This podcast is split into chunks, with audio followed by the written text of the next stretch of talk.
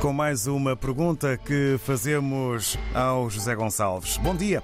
Apesar de país pobre, o Burkina Faso tem alguns detalhes que podem criar algumas perspectivas interessantes, correto? De facto, a economia do Burkina Faso é uma das menores em termos de P I B na África Ocidental e também tem um dos piores I D Hs, aí não é só na África Ocidental, é à escala mundial. É um país que tem desde logo um problema interno que é grave, ou seja, não tem litoral.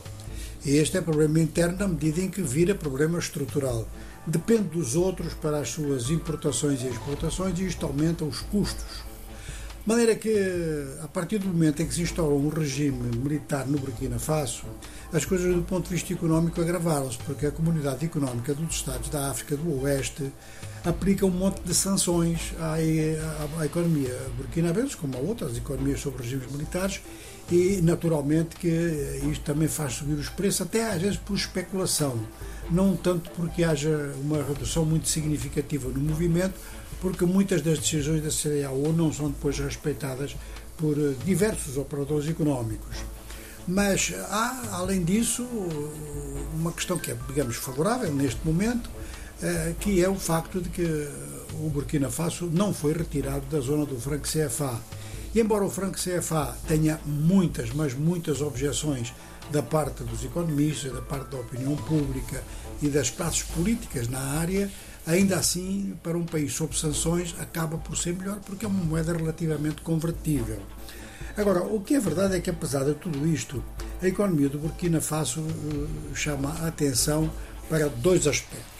O primeiro é que no Burkina Faso existe um dos maiores grupos económico-financeiros da África Ocidental, com participação ou mesmo propriedade completa a nível de telecomunicações, a nível de seguros, a nível de equipamento.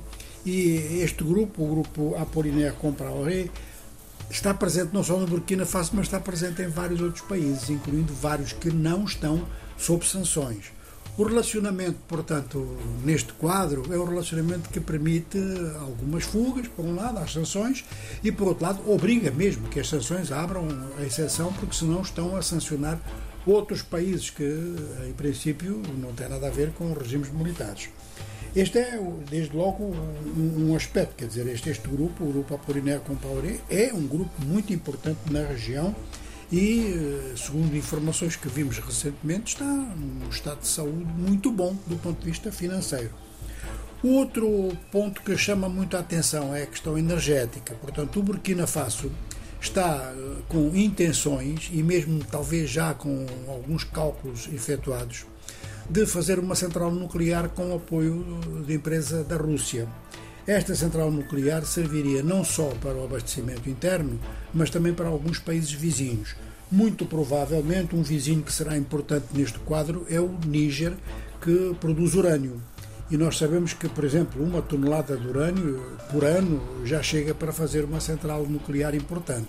De forma que o Burkina Faso, com todos os seus problemas, tem depois estes outros lados. Um obrigado ao José Gonçalves. Mais uma questão respondida no início desta semana na economia dos nossos dias.